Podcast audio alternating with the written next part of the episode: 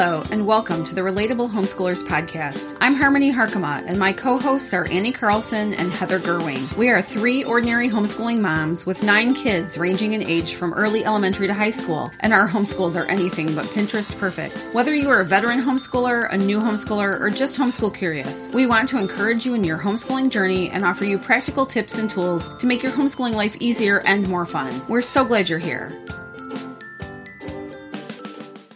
Hi, friends. Welcome back to another episode of the Relatable Homeschoolers. We're so happy to have you with us. In today's episode, we are going to be talking about homeschooling over the summer and what that looks like for each of us and just how we go about including school or not. So, Harmony, Annie, would one of you like to start us off? One of the things that was important for me coming out of a public school scenario, and I was a science teacher, and I always found myself spending two to four weeks at the beginning of a school year reviewing, catching kids up, making sure we we're all on the same page before we launched into some new material and new concepts. And so I knew that that was that standard operating procedure. It's just that's just how it is. I didn't want my kids to have to lag there, not not go behind, but just pause there while they caught up. And so I knew I wanted to do some type of schooling year round just to keep skills sharp, just to make sure we were still, you know, progressing on math facts and those sorts of things. And so I always knew I wanted to add something have something in the summer. And as they've gotten older, it's gotten more formal. Um, when they were younger, it was pretty informal. Um, learning was still hands on and fun. Um, now that they've gotten older, it's more formalized.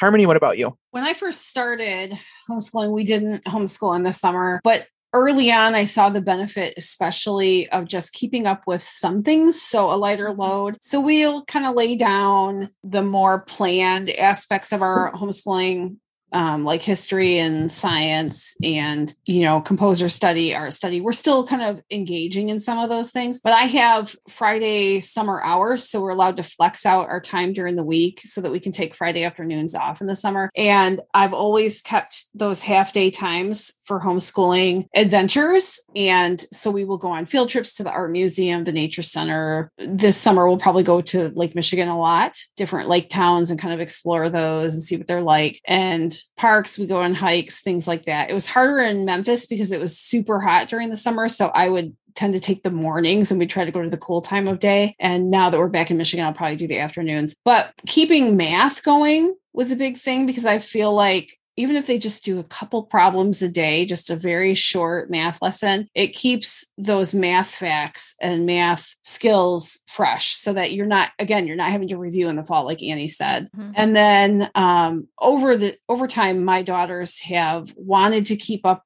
like reading and this is sort of something that my oldest daughter especially has sort of engineered having like a summer reading challenge for herself. So picking a list of 20 books sometimes she makes up her own sometimes we sit down together. I always have her she makes the decision or she picks a list of books from you know a curriculum that's here's these you know 15 15 books that are right for your age and then she challenges herself to read them and we talk about them throughout the summer so really it's reading math, playing outside, and then going on adventures together is is kind of what we do. Mm-hmm. Yeah, I would say we have done a similar thing to you, Harmony, in the summer. I never continued with our language arts or our history or our science through the summer, but just math facts, like you said. I mean, I remember always printing off um, multiplication sheets or division sheets, and not every day, but a couple days a week, having just my kids sit down and do that. Or, or now I know last summer my boys did like the extra math website, just doing their math facts and things like that. And reading as well. They've always done the summer reading program at our library. And so, again, it's not like I'm picking what they're reading. They just have to read for a certain amount of time to get the blocks colored in or whatever with the reading challenge. And so they've done that. I will say, my high schoolers, it's not like I was having them do, you know, multiplication sheets of math last year, but because we just traveled a lot, it took them through the summer of getting all their math done for the year. Mm-hmm. Like we were down to the crunch line, like, okay, you need to get it done because we're starting new stuff in like two weeks. And so they both have been like, if we get it done, do we have to do math over the summer? And I'm just like, no, like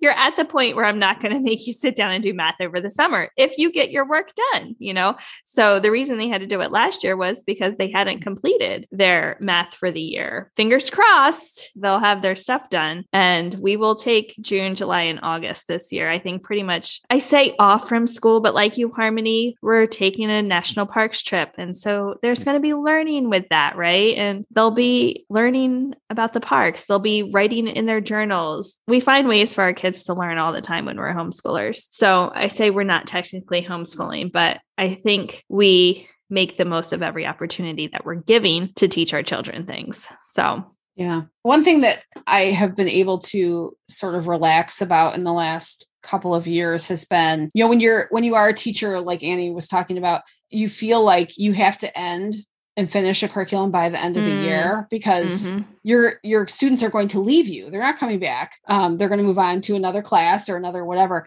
i don't worry about that anymore my kids finish the math book when they finish the math book and if they go to the next grade level of math a third or two thirds of the way through the year or in the middle of the summer then we just go ahead and start the next level of math mm-hmm. now with you know history and some of the other things that we do there tends to be like 36 weeks worth of reading or whatever. But I also if we get behind I don't I don't worry about it. And it seems like when we get to the end of the year, things start to drop off the schedule and you get less and less and less because not everything ends like at the end of your 36 weeks. So the state may want mm-hmm. you to homeschool for 180 days or 36 weeks, but I don't even pay any attention to that because I know we do more but also mm-hmm. because I have finishers, especially my nine year old. She is a finisher. And so she doesn't care how many days she's gone to school. She wants to finish, and we just finish whenever she finishes. Mm-hmm. So we may have subjects that go into July, you know, or whatever. We just end when they end. And then other times we just pick up, you know, or roll over to the next unit, whether it's the middle of the year or the end of the year or not. Mm-hmm.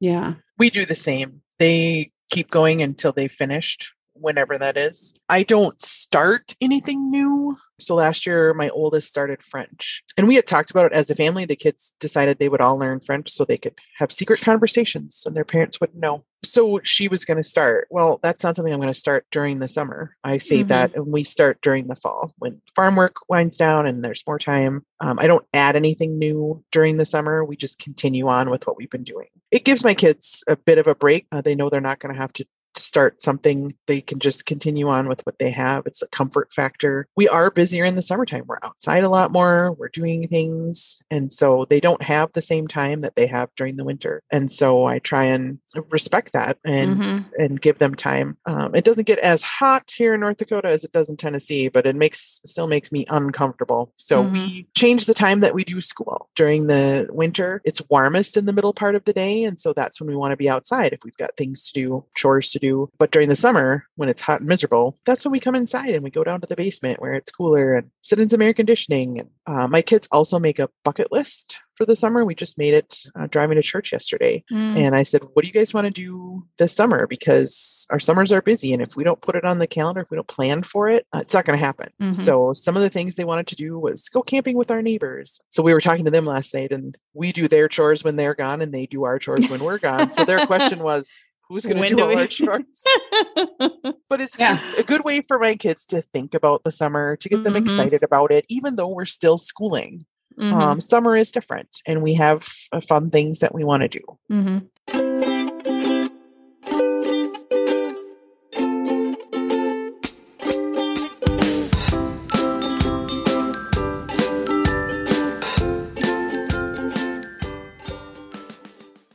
So with schooling year round, Annie, do you do anything like to mark like an end of a year or to like a start of a year? I don't because like Harmony said, my kids are in different spots in every textbook. Mm-hmm. Um, I will celebrate the end of a math book. We use Saxon math. And so when you finish a Saxon math book, you get to go out to dinner with mom. Aww. And we they can pick wherever they want to eat and we get to celebrate finishing that math book. So I think I'll do the same thing um, when we get into high school with credits and stuff. Like when you've completed this credit, when you've completed this course, we'll do something to celebrate that too. Right. What about you, Harmony? Do you do anything to specialize like the end of a year or the beginning of a year? We have a back to school dinner whenever we go back to school. So the night we we pick a day when we're going to start the new year. Mhm. Um, so we do have like a start, and I have a special tablecloth and napkins, and I always decorate. I have like a little banner, and so it's it's a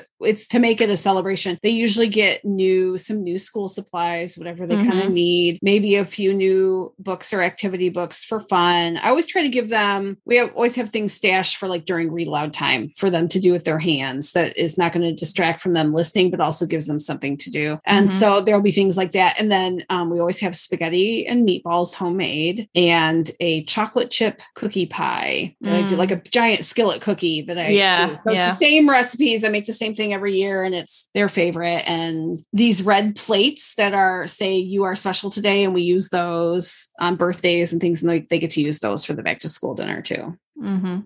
Yeah. Very fun. Yeah.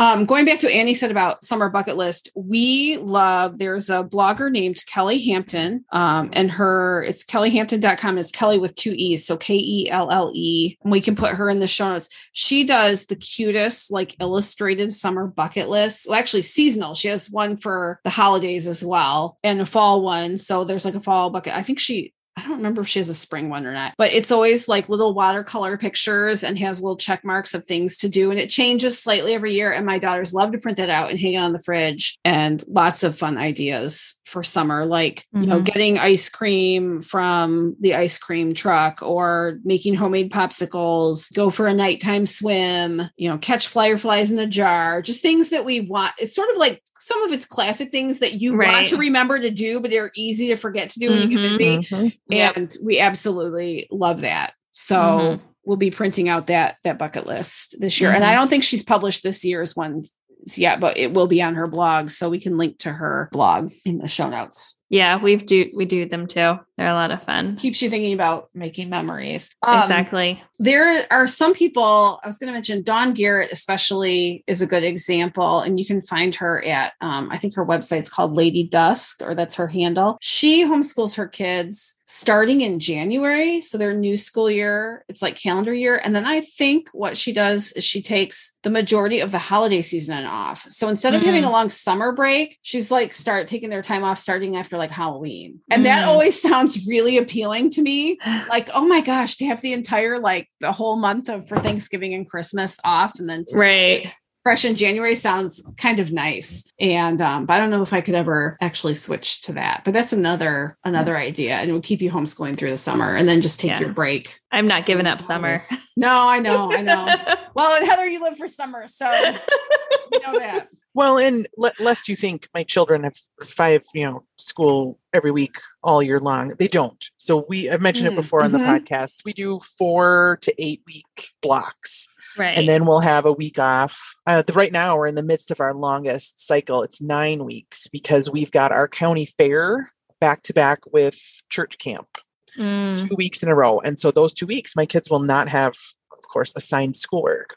Right. So I said, we're going to go, we're going to push hard. We're going to do nine weeks and then we're going to take two weeks off and then we're going to do another block. And so another thing I wanted to mention was it depends on your reporting requirements. I know Mhm. here in North Dakota, the school year starts July 1st. And so, and you um, have to follow us- that well, that's when you start counting your time, your hours. And so, just a reminder to double check when you would start, whether it's days, whether it's hours, however you're supposed to keep track. yeah Um, just make sure you know when that start date is. yeah i think tennessee ours- is the same way Ours starts July 1st, and that's when you would s- uh, turn the page and then you'd start keeping track again.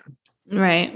Yeah, in Tennessee, we would get a calendar to track on, and it would like start maybe August first and go to the end of July, or maybe July to the end of June. And you could you could track your 180 days, any days in there, seven days a week. You could track Saturdays, you could track Sundays, whatever it was, but it had to fall within that space hmm for the at least for the school district I was in that I had to report attendance to. Because all I had to do in Tennessee was report attendance. Michigan, I don't have to report anything. And Heather doesn't either. So it's very, very you don't even have to let them know you're homeschooling. Like nobody even knows my kids are homeschooling. Michigan's wide open. I shouldn't say that too loud, right? Somebody might Everybody that listens. Somebody might be listening. Oh man. Everybody's moving to Michigan. Don't, well, no, don't let the state government listen, right? Well, no, Oh. ser- not even that. Like now, like homeschooling in Michigan, like when we have seldomly talked about moving, I'm like, let me pull up the map. what, what color is their state? Because I'm in a green state for homeschooling and I can't go beyond yellow. yeah, yeah. Some places it's really it's really tough with lots of restrictions and Mhm. um, hoops to jump through. Yeah. All right, ladies, is there anything else that you can think of that our listeners might want to hear about for homeschooling over the summer? I don't know. I think I would just say again something that we've said a lot, which is just do what works best for your family. Mhm. And and also like you could try something different. And if it doesn't work, then you can ditch it. You know, it's there's no shame in changing it up or trying something new and, and saying, oh, this really doesn't work and bye bye. I know families who do a, a different subject in the summer Mhm. where they kind of pause on, like you heather English language arts, those sorts of things. And then they'll do their whole summer is their science curriculum Hmm. or they do a, you know, big history unit study or something like that. And so that's another way that you can make it different for your kids, but still incorporate some learning time and some knowledge based activities. Mhm. Um, if you're planning a trip like Heather is, consider putting that into a unit study and that just be the focus of your summer. Mhm. Um, or, like I said, science. Great time to be outside and put together leaf journals and do nature sketchbooks and do those messy science experiments that you do not want in your house in December. do them outside in July. right, for sure. Yeah. Hmm Yeah, I know. I usually I like summer for myself as the mom and the teacher just to take that time to use it to review other stuff as well, right? You know, Oh, when yes. we're when we're not deep in a curriculum or something, I use that time to review other stuff, and it's a great time to to hit up um, homeschool conventions and things like that to um, help brainstorm for the following year. So I always look at summer as like the reboot. It's time to just refresh and relax and just get ready for the year ahead for myself. I need the break as much as my kids do. Yeah. And that's valid. So no pressure to homeschool through the summer for anybody. Absolutely. No, Nope. do what works for you. Yes.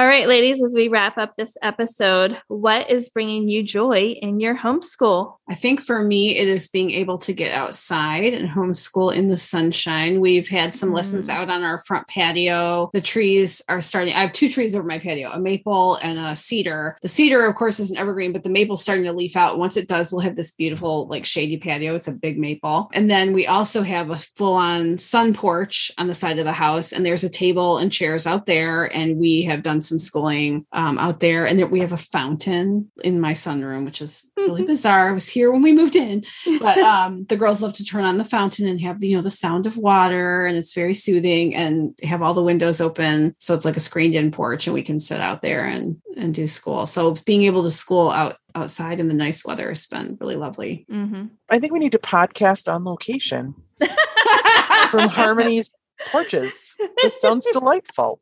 Well, for us, it is calving and lambing season. And so we have lots of new babies. My youngest reported the other day, I said, Do we have any new lambs? She goes, I don't know. I've lost count. So we're expecting over 100 lambs and Oh about my. 15 calves. So lots of babies popping out all over the place. All right. Well, for me, what is bringing me joy is the end is in sight. because as we were talking about homeschooling over the summer, we wrap up our co op this week, the week that we are recording this. So Wednesday is my kids' last day at our co op. After that, it's just the subjects that we have to finish up at home. So the end is in sight for us, and that is bringing me joy. Well, ladies, thanks so much for joining me on this episode, and we'll be back again soon. You've been listening to the Relatable Homeschoolers podcast. Thanks so much for joining us. You can find links to all the books and resources we mention on the show at our website, therelatableHomeschoolers.com. We would love to hear your homeschooling questions. You can email us at therelatablehomeschoolers at gmail.com. You can also connect with us on Facebook and Instagram at The Relatable Homeschoolers. We'd love it if you leave a rating and review for us on iTunes. It only takes a minute and will ensure more homeschooling mamas get to hear our show. We'll be back with another episode soon. Until then, happy homeschooling.